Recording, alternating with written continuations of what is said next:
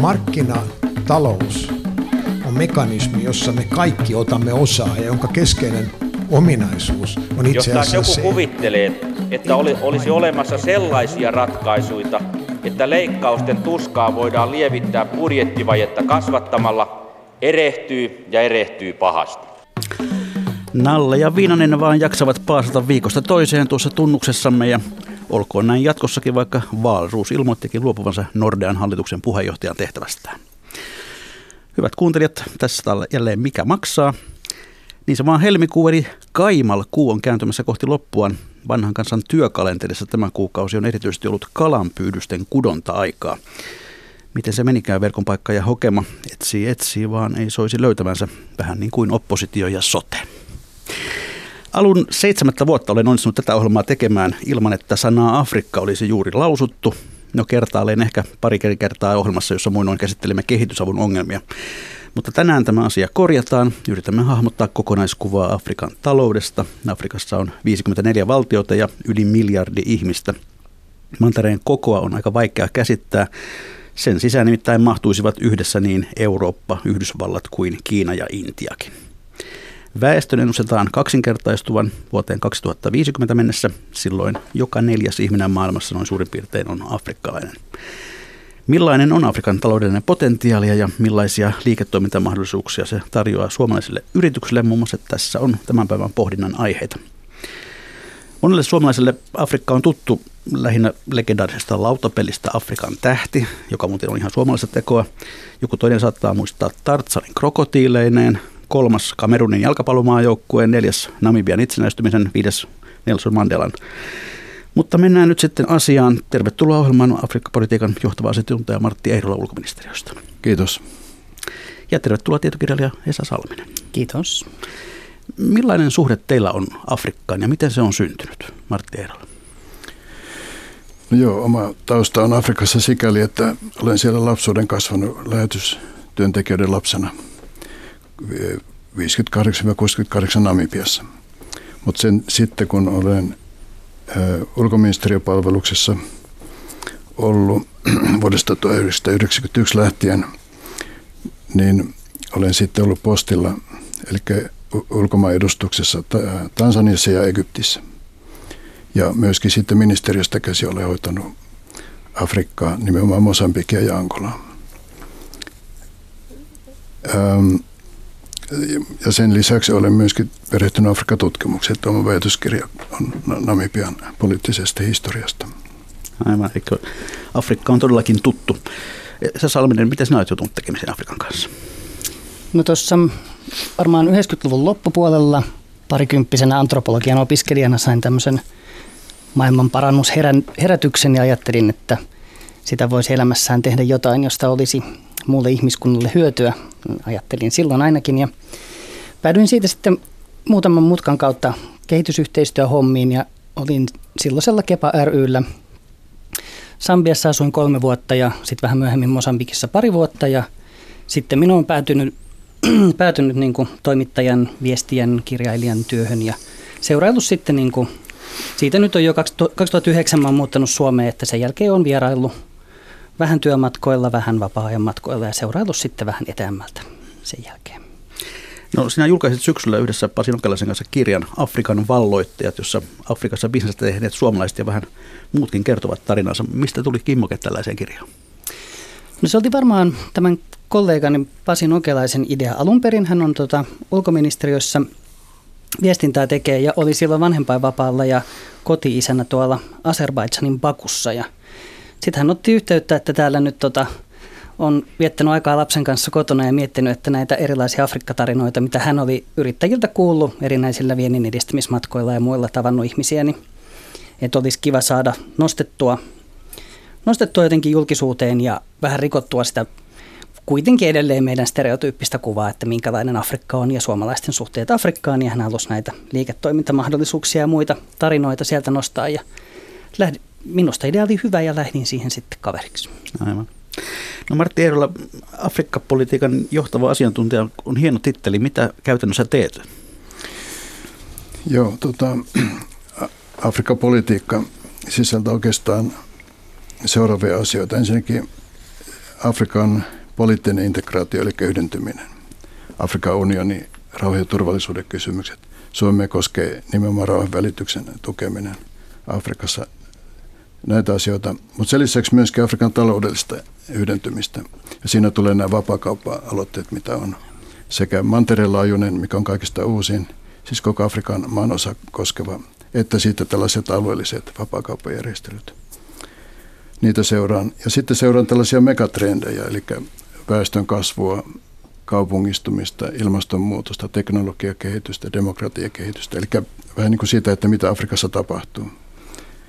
Ja, ja ehkä yksi, mikä on erittäin tärkeä osa tehtäviä, seuraa myöskin EU-Afrikka-poliittista vuoropuhelua.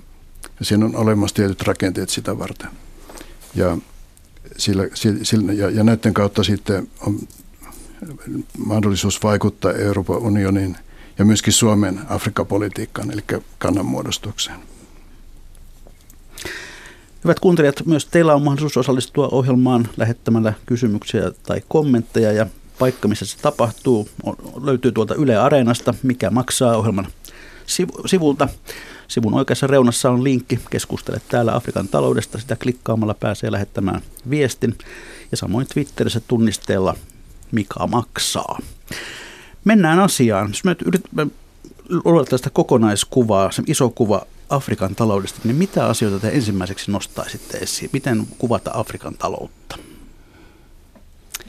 No varmaan noin Eerolan mainitsemat megatrendit, että väestö on nuorta ja kasvaa ja kaupungistuu kovalla vauhdilla.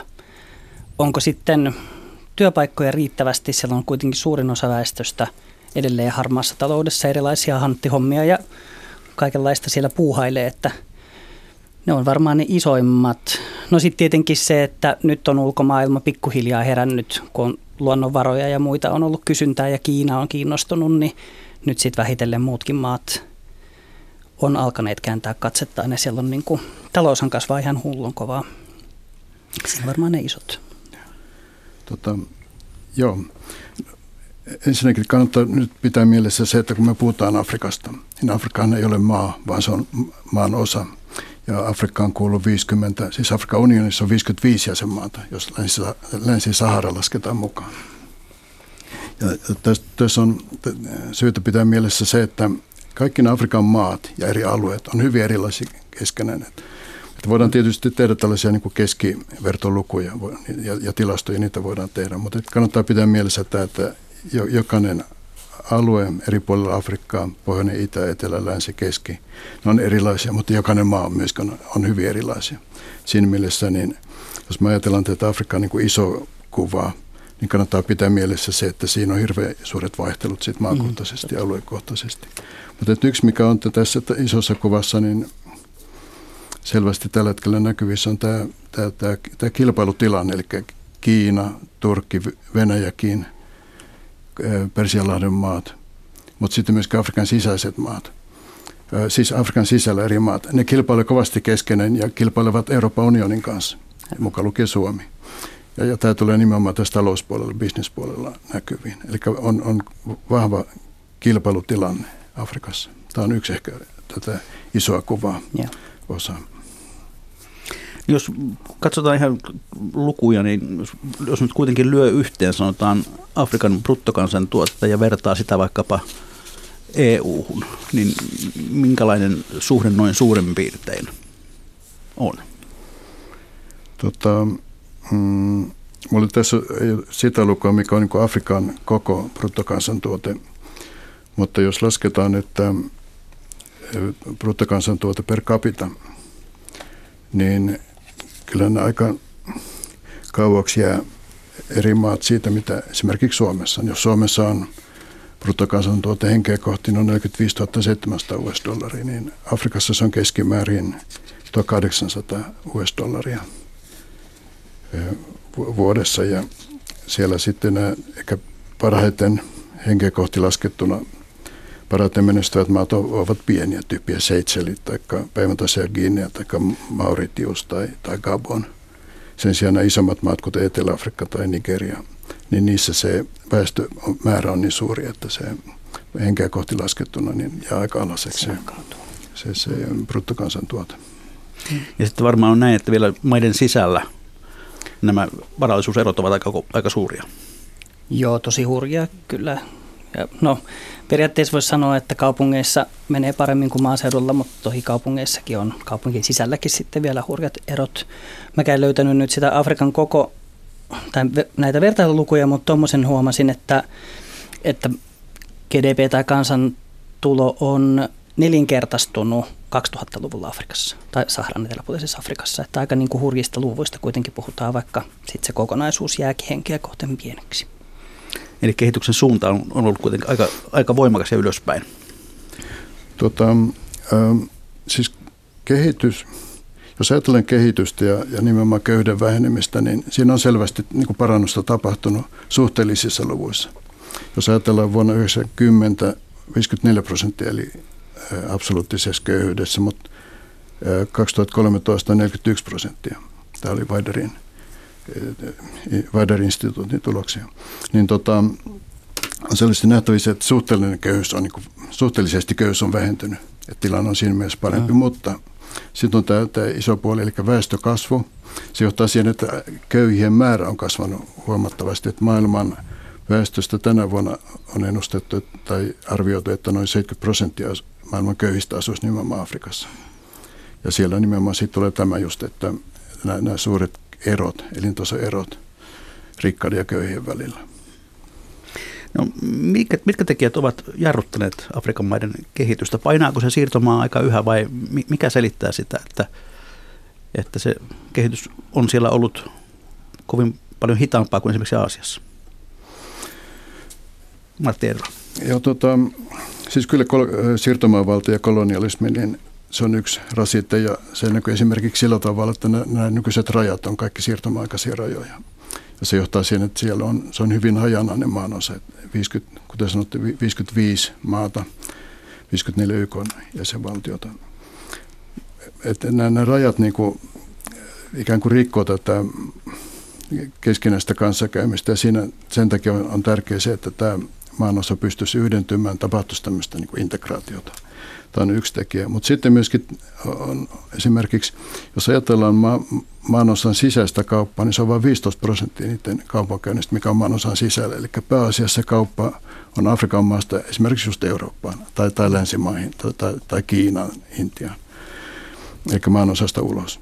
Eli tämä on tavallaan yksi tämmöinen, voisiko sanoa, siirtomailta periytynyt, periytynyt rakenne – et, et, kyllä siirtomaajalla on vaikutusta, mutta ehkä vielä isompi tekijä mun, mun, minun mielestä on se, että siis tämä, tämä maiden talouspolitiikka, se ei ole ehkä välttämättä niin yritys- ja yksityistä sektoria suosiva kuin, kuin mitä, mitä voisi olla. Ja t- tässä tullaan sitten näihin erinäköisiin eroihin, mitkä on, otetaan nyt vaikka Kenia ja Tansania. Keniassa on markkinatalous, siellä talous ja, ja yksityisen sektorin osuus on paljon vahvempi.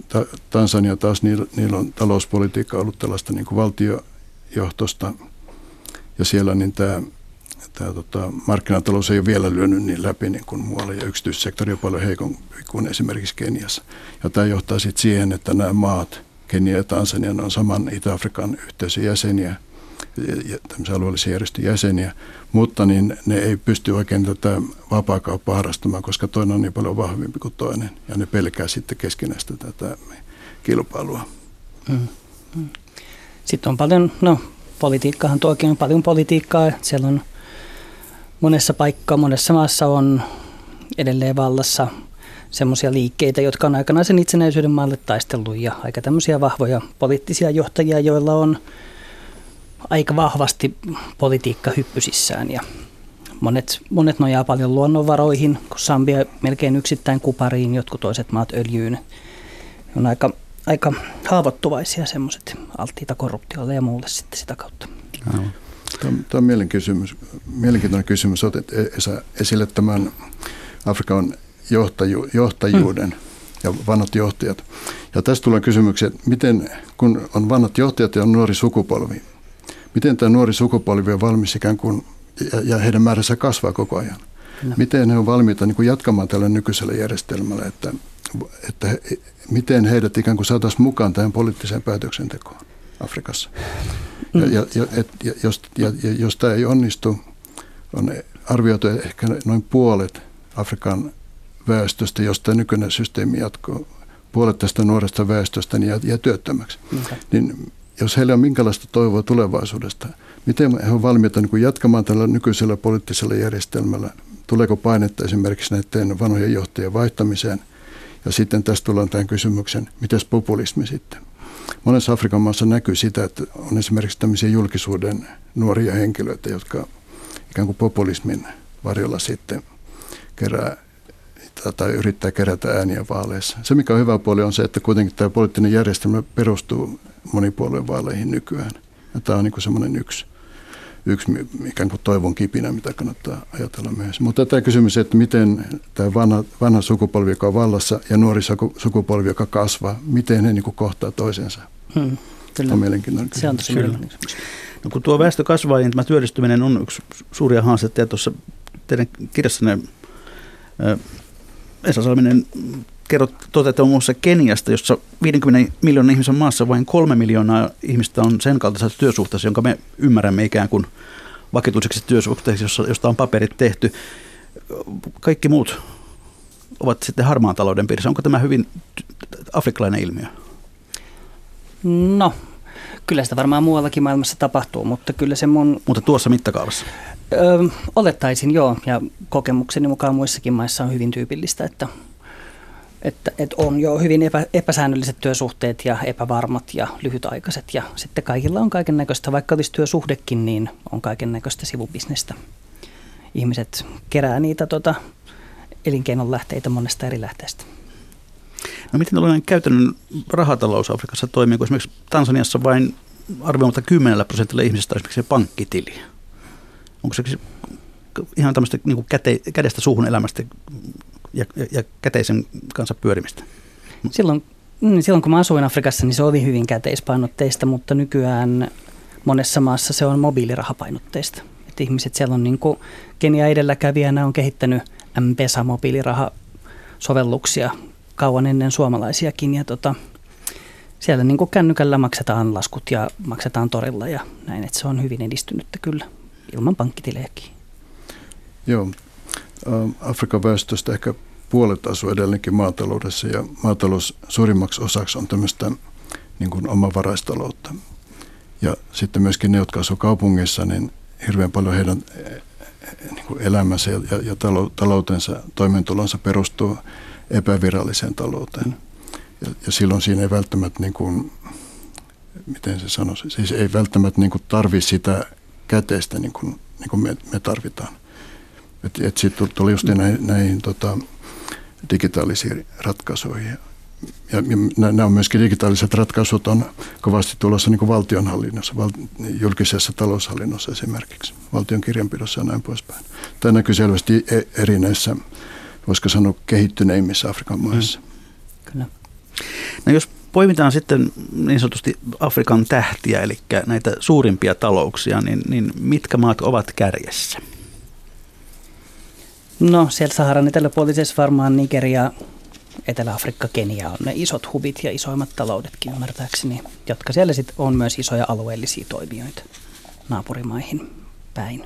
Vähän samaa tyyliä kuin Suomi olisi Baltia jossain vaiheessa. No mi- mihin esimerkiksi, otetaan Nigeria vähän tarkempaa tarkastelua, niin mihin, mihin sen menestys on pohjautunut? Onko se pelkästään öljyä? Öljy on tärkeimpiä eh, vientitulojen lähteitä, mutta sitten on myöskin maatalous hyvin vahva Nigeriassa. Ehkä noin 18 prosenttia niin PKT tulee maataloussektorilta, mutta öljy on siellä se vahva. Tota, ja Nigeria on yksi esimerkki näistä maista, missä niin tämä digitaalisuus on, miten sanoisi, ikään kuin nousussa ja miten sitä voidaan hyödyntää.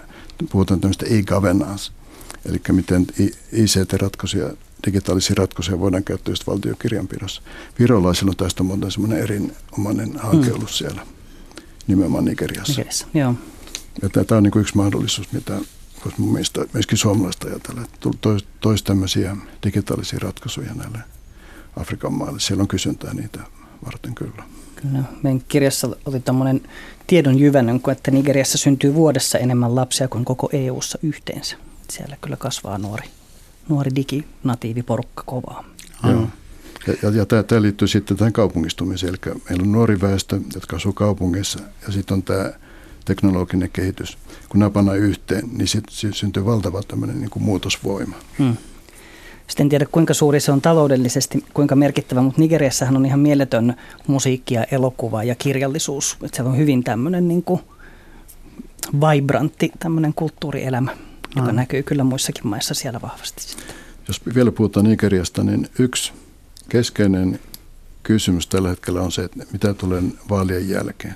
Eli siellä tämä, tämä ja, ja monet investoijat odottaa sitä, että minkälainen hallitus tulee vaalien jälkeen. Ja siellä, se on yksi maa myöskin, missä tulee kysymys tästä, että kun on vanha johtaja ja nuori sukupolvi, että miten nämä niin kuin kohtaa toisensa. Ja nämä vaalit, mitkä on, ne piti olla jo tässä viikko pari sitten, mutta ne on siirtynyt. Miten, miten, nämä, miten näissä vaaleissa käy? Mm-hmm. Niin tämä on hyvin mielenkiintoinen kysymys myöskin tämän valtion taloudellisen kehityksen kannalta. Ja sitten mikä myöskin Nigeriassa on samalla tavalla kuin monessa muussakin maassa erityistä on se, että siis tämä, tämä oma, valtion oma yksityinen sektori on hyvin niin kuin vielä kehittymätöntä ja, ja tota, tämä, kun puhutaan yksityisestä sektorista, se on hyvin paljon niin kuin ulkomaisten tai kansainvälisten yhtiöiden niin kuin hallitsemaa. Ja, ja tämä näkyy Nigeriassa, että siellä on kansainvälisiä yhtiöitä, jotka sitten just öljyteollisuudessa esimerkiksi, hmm. jotka ikään kuin sitten edustaa sitä yksityistä sektoria ja sitten tämä oma yksityinen sektori ja ehkä enemmän tämmöisen niin palvelutuotannon varaan, eli, kauppa esimerkiksi. Ja, ja samaten rahoituspuolella sitten on hyvin paljon niin kuin kansainvälisiä pankkeja tai pankkiketjuja, jotka sitten hoitaa tämän rahoituspuolen. Mutta että tämä ikään kuin oma kansallinen yksityissektori, sen kehittäminen ja, ja ke, kehittyminen, niin se on semmoinen, mikä varmaan tulee tässä niin kuin lähivuosina olemaan, olemaan aika ratkaisevaa. Ja tätä me tietysti yritämme myöskin Suomen ja EUn puolelta tukea. Ja tuossakin näkyy nämä kolonialismin jäljet tavallaan vielä. Kyllä, kyllä. Esa. Joo, juttelin tuossa pari viikkoa sitten, mainitsit tuossa YK-yliopiston Viider-instituutin, joka on Helsingissä tämmöinen näihin kysymyksiin keskittynyt tutkimuslaitos, niin he, uusi johtaja Kunal Sen tuossa sanoi, että hänen tutkimuksensa mukaan niin tuo just politiikan jatkuvuus ja se, että miten investoijat, yritykset uskaltaa luottaa siihen, että tämä on vakaa ja tänne kannattaa ja uskaltaa investoida, niin ne on ihan avaimia kyllä kestävän talouskasvun kannalta, että muuttuuko vaaleissa tilanteet niin, että sitten yhtäkkiä onkin niin epävakaata tai kansallistetaanko tai jotain, että on se luottamus, että tänne uskaltaa sijoittaa ja täällä kannattaa olla.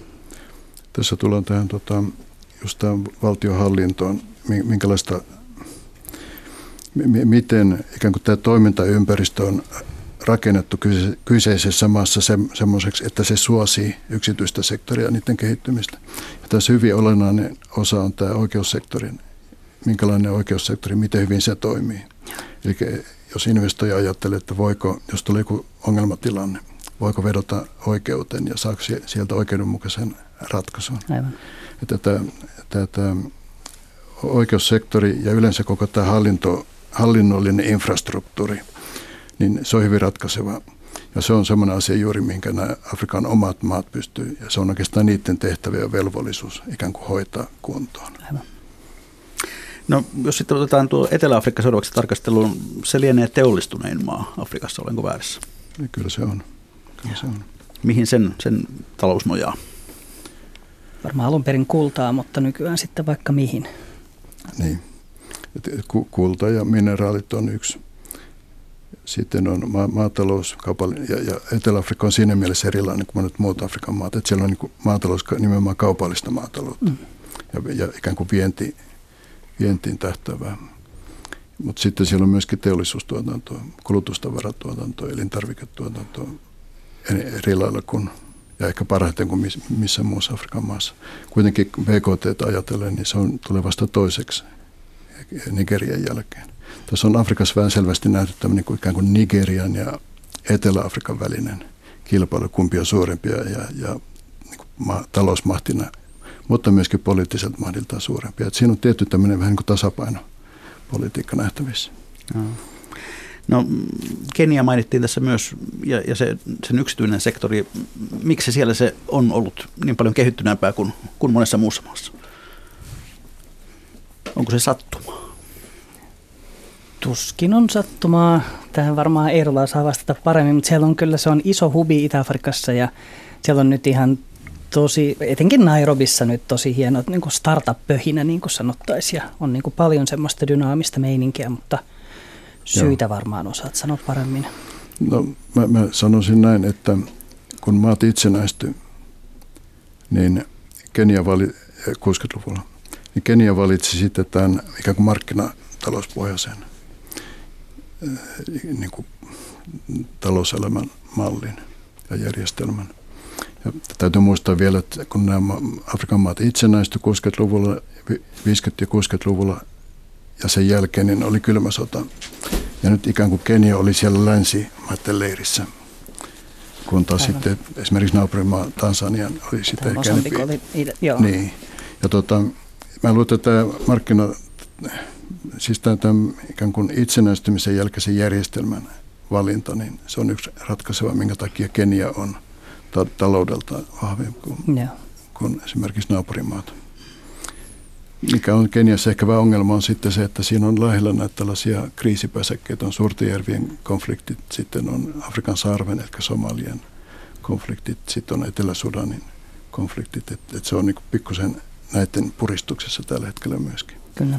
Se näkyy, en tiedä kuinka iso se on kansantaloudelle Keniassa, mutta se näkyy ainakin Nairobissa siinä, että siellä on isoja YK-järjestöjä ja muita paljon läsnä, koska Nairobista käsin hoidetaan paljon avustusjuttuja Somaliaan ja, ja näin edespäin. Että sen, se varmaan osansa tekee siihen ainakin, että se on hyvin kosmopoliittinen tämmöinen kaupunki.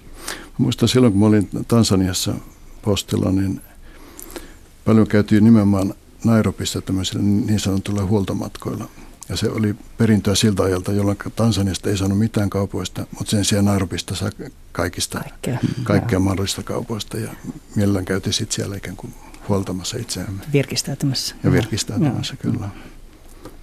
No sitten voisi sanoa, että karmea esimerkki päinvastaista kehityksestä on Etelä-Afrikan vieressä Zimbabwe. To, mihin se oikein perustuu, että maa on saatu köyhdytettyä niin perusteellisesti kuin on saatu. Ja, ja, ja väkeä on muuttanut tavattoman paljon myös pois sieltä. No, se, niin, no siinä tullaan tähän, että on autoritaarinen hallinto, joka sitten, ja, ja, ja vallanpitäjä, joka sitten halusi pitää niin kuin kynsin hampaan kiinni sit omasta vallastaan. Ja, ja tota, demokratia ei toimi, vaikka vaaleissa olisi valittu tämä, hallitsija, niin kuitenkin se, se niin kuin demokratia ei toteudu siinä, eli kansalaiset ei pääse vaikuttamaan omiin asioihinsa. Kansalaisyhteiskunnan tila on ollut hyvin niin kuin rajoitettu siellä ja tota, osallistumismahdollisuudet on, on, on huonot. Ja oikeastaan voi ajatella näin, että autoritaarisessa järjestelmässä, kuten Zimbabweessa, ei hallitsijat ajattele niinkään kansan etua, vaan enempi omaa etua. Ja valtio ei ole niin kuin, niin kuin yhteisen hyvän jakamista varten, vaan enempi keräämistä varten tämän hallitsijan ja vallanpitäjän hyväksi. Niin. Ja kyllä mä luulen, että se on ihan aitokin kivukku siitä niin kuin huonosti hoidetusta maan, maanjakotilanteesta, että siellä on ollut vanhoilla valkoisilla farmareilla iso osa kelpo, kelvosta maasta ja se niin kuin maa-uudistus on tehty tavattoman huonosti. Tai ei oikeastaan ollenkaan ja sitten, sitten väkisin, niin jäänyt hoitamatta. Ja sitten farmit vallattu väkisin ja eikä sekään sitten, musta tuntuu, että ne farmien valtaamisten jälkeen, niin se jälkipelikään ei sieltä kyllä niin kuin tavalliset farmarit siitä, tavalliset ihmiset on hirveästi hyötynyt, että kyllä nekin taisi saanut PFn eliittiä enemmän hyödyttää sitten lopulta. Tämä Zimbabwen tapaus on mielenkiintoinen siinä mielessä, että esimerkiksi Namibiassa on tarkkaan seurannut, miten tämä maareformi Zimbabwessa tehtiin ja mitä mm. siitä seurasi.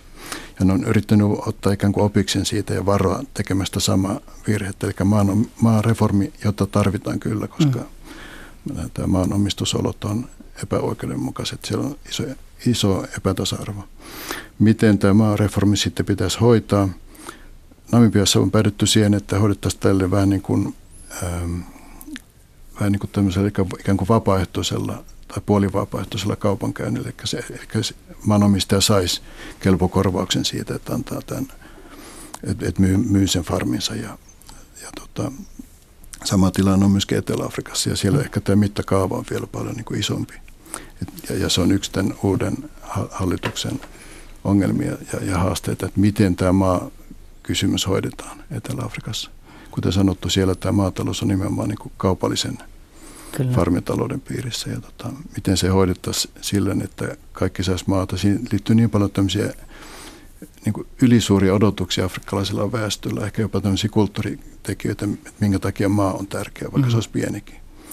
Niin nämä on niin isoja haasteita, että hallitus, jos se on viisas, sen pitää hyvin niin kuin varovasti sit tehdä näitä uudistuksia. Mm-hmm. Mutta nämä uudistukset on kuitenkin tar- tarpeen Jep. tehdä. Etelä-Afrikassa etenkin paikalliset populistit pitää niin. kovaa meteliä siitä, että niin. maa pitäisi nyt jakaa uudelleen. Niin. Mm. Mm. Niin jos sitten yritetään löytää tällaisia nousevia Afrikan tähtiä, niin mitä maita nostaisitte esiin, missä on ikään kuin näyttää siltä, että talous kasvaa kohisten ja, ja olot paranevat? No aika paljon on puhuttu Ruandasta tämmöisenä niin kuin nousevana, nousevana timanttina. Etiopiassa kanssa on niin kuin merkkejä. Varmaan nyt noin ainakin. Molemmissa on myös on niin kuin aikamoisia autoritäärisiä ongelmia sitten siinä vastapuolella, mutta talouden puolesta ainakin noin. Joo, mä samaa mieltä. Ruanda, Etiopia on näitä tämmöisiä niin kuin nousevia tähtiä. Itse asiassa aika isojakin pelureita jo nyt. Jatkossa varmaan vielä enemmän. Sitten on mainittu myöskin Ghana, Norsuluranikko. Mä itse nostaisin myöskin Angolan. Angola on, onko se nyt tota Afrikan se on suurimpia talouksia joka tapauksessa tämän öljytuotantonsa takia, viidenneksi suurin. Mutta sitten kun katsotaan tätä esimerkiksi, Maailmanpankki pitää tämmöistä indeksiä siitä, että niin kuin, minkälaista on tehdä bisnestä missäkin maassa. Ja tässä vertailussa niin Angola ei ole kymmenen parhaan joukossa, mikä tarkoittaa sitä, että siellä itse asiassa tarvittaisiin tätä liiketoimintaympäristön ikään kuin parantamista ja kehittämistä – jotta se myöskin pääsi ikään kuin tähän valtavirtaan mukaan. Mutta siellä on niin kuin valtavat mahdollisuudet kyllä ta- talouden kehittymiseen ja kuten sanottu, niin se talouskehitys on vahva. Se, mikä, mitä myöskin talouskasvu on vahva, mutta se, mikä, mitä tarvitaan myöskin tämän talouden monipuolistaminen, jos se pohjautuu pelkästään niin kuin luonnonvaroihin tai maatalouteen, se ei riitä. Että siihen pitäisi niin kuin saada monipuolisemmaksi sitä, sitä, sitä tuotantoa. Eli paljon Afrikan maat niin kuin laskee tämän niin kuin, no, teollisuustuotannon tai pienteollisuustuotannon mm. varaan. Mutta sitten ehkä tässä voisi ajatella myöskin just tätä digitaloutta, eli tämmöistä ympäristöystävällistä taloutta, mikä ehkä enemmän on sitten niin palvelusektorilla, mutta kuitenkin pystyisi työllistämään ja avaisi sitten kanavia ulkomaille ja, ja, ja vientiä ja näin poispäin. Hmm. No samaan aikaan kuin Aasiassa työn hinta nousee – halpatyötä on jonkun verran, varsinkin tekstiiliteollisuudessa jo siirtynyt Afrikkaan. Onko tämä halpatyö kenties se, joka nostaa Afrikan jaloille No se voisi olla. Tosin nyt mitä sitten käy robotisaation ja digitalisaation myötä, että, että pääseekö Afrikan maat nauttimaan semmoisesta samantyyppisestä, lainausmerkeissä nauttimaan, mutta sen to, siitä, että, että halpa, halvalla työvoimalla saadaan houkuteltua teollisuutta vai ei, siirtyykö niin kuin pikkuhiljaa teollisuus takaisin meihin niin kuin vanhoihin teollisuusmaihin robotisaation ja digitalisaation, 3D-tulostusten ja kaikkien näiden myötä, niin se on vähän kysymysmerkki.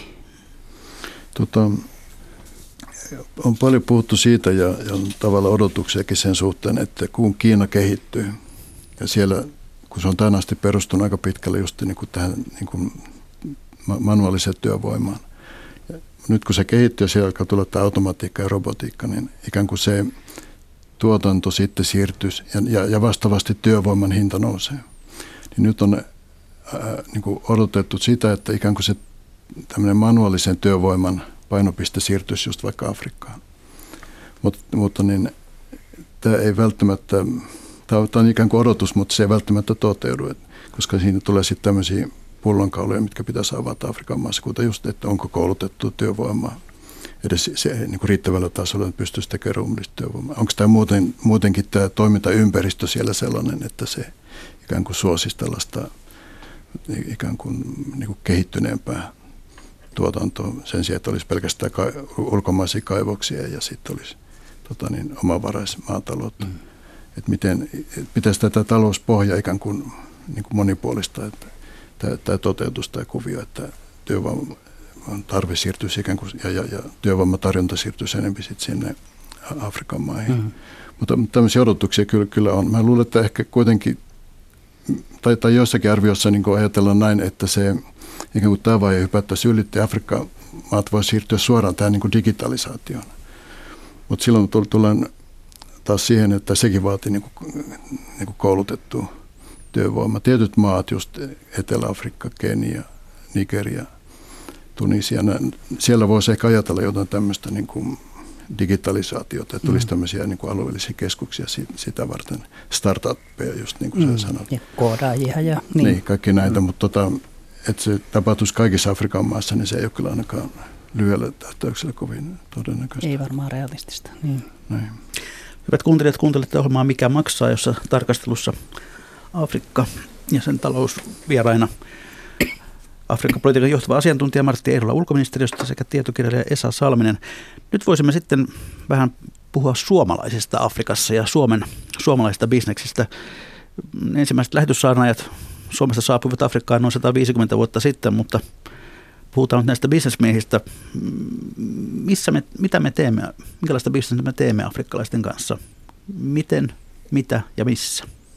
Esa Salminen. Hmm, no, isoja kansainvälisiä yrityksiä tietysti jonkun verran on ja on ollut pitkääkin. Että oma isoisäni oli jo aikanaan rakentamassa paperikoneita Egyptissä 70-luvulla ja, ja tota, isäni on ollut Kone Cranesillä myymässä nosturia ja näin edespäin, mutta, mutta nyt tota, PK-sektorikin on jonkun verran aktivoitunut. Että on, niin kuin me kerättiin tähän kirjaan 15 yrittäjätarinaa. Siellä on niin kuin maataloutta, maatalouden tehostamista, logistiikkaa, aika paljon kännykkä tai mobiili, mobiilirahaan, mobiili erilaisiin palveluihin keskittyviä. Um, kiertotaloutta, jätehuoltoa, tämän tyyppisiä tämän tyyppisiä juttuja. Nokian perillisiä oli kourallinen, että erilaisia niin Nokian, joko Nokian piirissä hankittuja oppeja sovelletaan tai sitten niin jopa Nokiassa kehitettyjä erilaisia sovelluksia, niin niitä nämä entiset nokialaiset itse sitten kehittelee eteenpäin. No missä maissa suomalaiset eniten toimivat Afrikassa? No varmaan tilastollisesti Eirola osaa sanoa paremmin. Me löydettiin eniten tuolta niin Kenia – Etiopia, Uganda, Sambia, Etelä-Afrikka. Pikkusen sitten just noista Länsi-Afrikan isoista. Nigeria nyt isoimpana oli, siellä on paljon ihmisiä kanssa. Mulla on samanlainen kuva, että nämä on, nämä on just niitä painopisteitä. Pohjois-Afrikka, Itä-Afrikka ja Etelä, Etelä-Afrikka. Tansania ja Namibia, koska Suomella on niin pitkät suhteet, niin siellä on ollut suomalaisia, jotka tuntee näitä maita, niin on, on sinne sitten jäänyt yrittämään tai, tai mennyt myöhemmin yrittämään. Jos katsotaan tätä meidän siis Suomen virallista edustustoverkkoa Afrikassa. Meillä on 12 suurlähetystöä Afrikassa. Sen lisäksi on Länsi-Afrikkaa koskeva kiertävä suurlähettiläs Helsingistä käsin.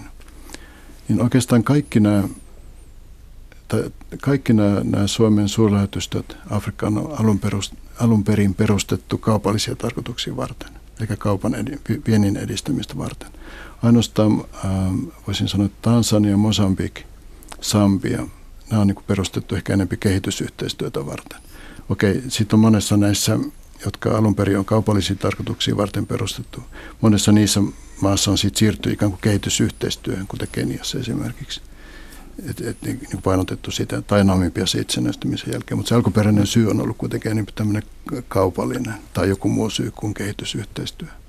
Toisaalta kehitysyhteistyö myöskin, niin se on ollut hyvin Siinä on ollut erilaisia vaiheita, mutta enempi tai vähempi kuitenkin tämä kaupallinen intressi myöskin on ollut siellä mukana. Että halutaan kehittää sellaista esimerkiksi teollisuustuotantoa, vaikka nyt Tansaniassa, jossa sitten suomalaiset niin kuin, yritykset voisivat olla mukana. No nyt tällä hetkellä se näyttää sillä, että tämä tämmöinen yksityissektorin kehittäminen Afrikassa, mitä tarvitaan talouskehitystä varten, niin siinä on kehitysyhteistyön puolella kehitetty tällaisia järjestelmiä ja, ja ohjelmia, joilla ikään kuin su- suomalaiset yritykset myöskin pääsisivät mukaan ikään kuin tukemaan sitä, sitä paikallisen yksityissektorin kehittämistä. Ja on, on tullut tällaista niin kuin yritysraho- yrityspainotteista, yritysrahoituspainotteista kehitysyhteistyötä tämän perinteisen lahjaavun sijaan. Ilmeisesti jonkinlaista kynnystä mennä Afrikkaan yhä, yhä tuntuu olevan. Tuossa teidän kirjassanne on aika hauskalla tavalla tulee esiin se, että aika moni Afrikka on bisnestä tekemään päätynyt, on päätynyt sinne niin, että ensin, ensin tulee romanssi ja rakkaus ja sitä kautta kiinnostus Afrikkaan ja sitten vasta ruvetaan miettimään, että mitä täällä voisi tehdä ikään kuin bisnekseksi. Eli vaatiiko se niin kuin tällaisen sysäyksen ennen kuin sinne tohtii lennä? Niin se voi olla. Tosi monet noista yrittäjistä, kun kysyttiin, että miksei, miksei enemmän suomalaisia ole, niin sanoi, että se on jo että varmaan niin kuin ennakkoluuloja, että me ajatellaan, että Afrikka on vaarallinen ja pelottava ja korruptoitunut ja niin edespäin. Niin voi olla, että sitten kun tämän alkusysäyksen saa vaikka just sit perhesyistä, niin sitten silmät siinä avautuu muutenkin. Toinen oli Toinen syy mennä oli, oli tällainen, että oli tutustunut sitten kehitysyhteistyön kautta tavalla tai toisella ja jäänyt sitten innostumaan – tai sitten kolmas oli ehkä just tämä Nokia, että on sitten niin kuin muiden töiden takia tutustunut Afrikkaan ja sitten tajunnut, että hetkinen, täällähän voikin yrittää myös. No onko Afrikka korruptoitunut ja pelottava, Martti Ky- kyllä se monessa tapauksessa näin on. Ja, ja oikeastaan ehkä ei ole välttämättä tärkeintä se, että miten se asia todellisuudessa on, vaan se, että miltä se näyttää. Mm. Ikään kuin ihmiset ja, ja yrittäjätkin toimivat tällaisen ikään kuin oman niin kuin ennakkokäsityksen varassa. Ja nyt mulla on samanlainen kuva niin kuin Esallakin oli, että jotta Afrikassa saataisiin enemmän niin kuin suomalaista bisnestä, niin se vaatii rohkeutta. Mm. Ja, ja, ja, se, ja ennen kaikkea se vaatii siitä niin kuin läsnäolo siellä paikan päällä. Ei riitä se, että Helsingistä käsin käydään siellä tai ollaan niin kuin sähköpostilla tai, tai Skypein kautta yhteydessä, vaan pitää olla siellä läsnä. Ja tämä on yksi sellainen iso haaste, että, että, että tota, milloin kannattaa olla siellä paikan, milloin kannattaa satsata niin paljon, että pystyy esimerkiksi jonkun paikallisen agentuurin perustamaan. Ja, ja monet niin kuin unohtaa sen, että Afrikassa pystyy tekemään kyllä niin kuin hy- hyvää tulosta ja, ja, ja sieltä saa tuottoa, mutta että se vaatii niin kuin, niin kuin tämmöistä tota, myöskin pitkäjänteisyyttä. Eli että ei voi ajatella, että me ikään kuin mennään sinne ja sitten pystytään niin kuin, saada heti niin kuin se rahat takaisin. Tota, siellä on valtavan kova kilpailu tällä hetkellä.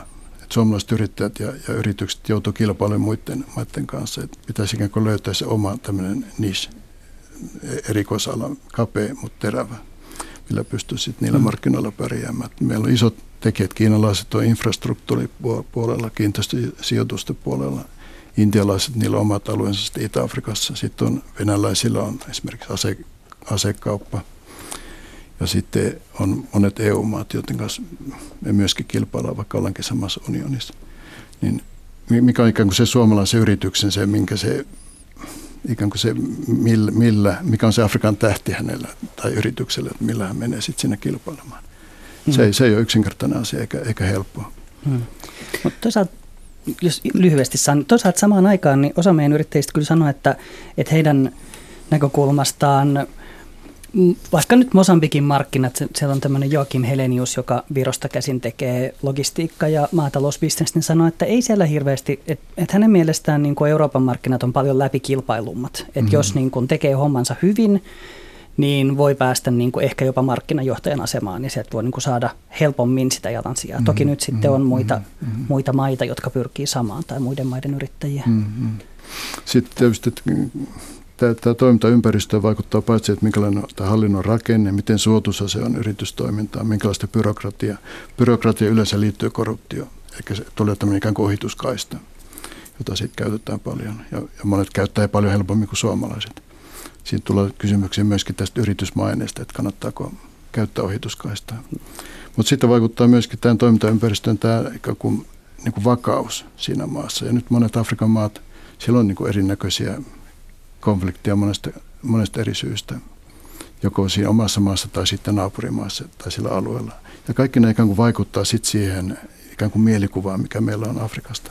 Ja sen takia mun mielestä olisi hyvin tärkeää se, että tuotaisiin, niin kuin tässä kirjassa on erinomaisesti tuotu esille tällaisia niin kuin menestystarinoita, esimerkkejä siitä, miten mm. Afrikassa voi pärjätä myöskin suomalainen yritys tai yrittäjä. No tottiko sitä sanoa, että mihin Afrikan maahan nyt kannattaisi tai uskaltaisi mennä? Missä ne rakenteet ovat sellaiset, että, että ennustettavuutta on riittävästi? Niin, no varmaan noin mainitut, tosi, toki on myös kilpailuja Nigeriat ja Keniat ja Etelä-Afrikat. Mä varmaan itse katselisin niin vähän pienempiä, mutta vakaita. Sambiaa, Ugandaa, jotain tämmöisiä, jossa, niin kuin, jossa olisi vähän niin kuin riittävän vakaata ja rauhallista, ja, mutta et ei vielä niin paljon sitä yrityspöhinää välttämättä. Ja Salmen tuossa kirjassa erittäin moni haasteltava korostaa sitä, että, että onnistunut liiketoiminta Afrikassa edellyttää myöskin paikallista eräänlaista luottomiestä. Erittäin, erittäin tärkeä pointti kyllä, että joko niin kuin ihan yhtiökumppania tai sitten jonkunnäköistä agenttia, joka pystyy avaamaan niin kuin kulttuurisia ovia ja muutenkin, muutenkin niin kuin selittämään ja auttamaan ja olemaan siinä. Monissa maissa saattaa olla jopa niin kuin edellytys, että pystyy toimimaan, että on jotain paikallisia yrityskumppaneita. Kyllä. Ja se vähän ehkä madaltaa sitä, kun meillä eurooppalaisilla on kuitenkin edelleen saattaa olla vähän semmoinen ylimielinen asenne, että täältä tullaan nyt näyttämään ja kertomaan, miten asiat kuuluu hoitaa. Ja se, jos mikä ärsyttää sitten taas Afrikassa paikallisia ihmisiä. Se kuitenkin se siirtomaa ajan muisto on siinä aika läsnä, että jos sinne mennään henkseleitä paukuttelemaan, niin se, se voi olla kyllä bisneksellekin vaikeaa.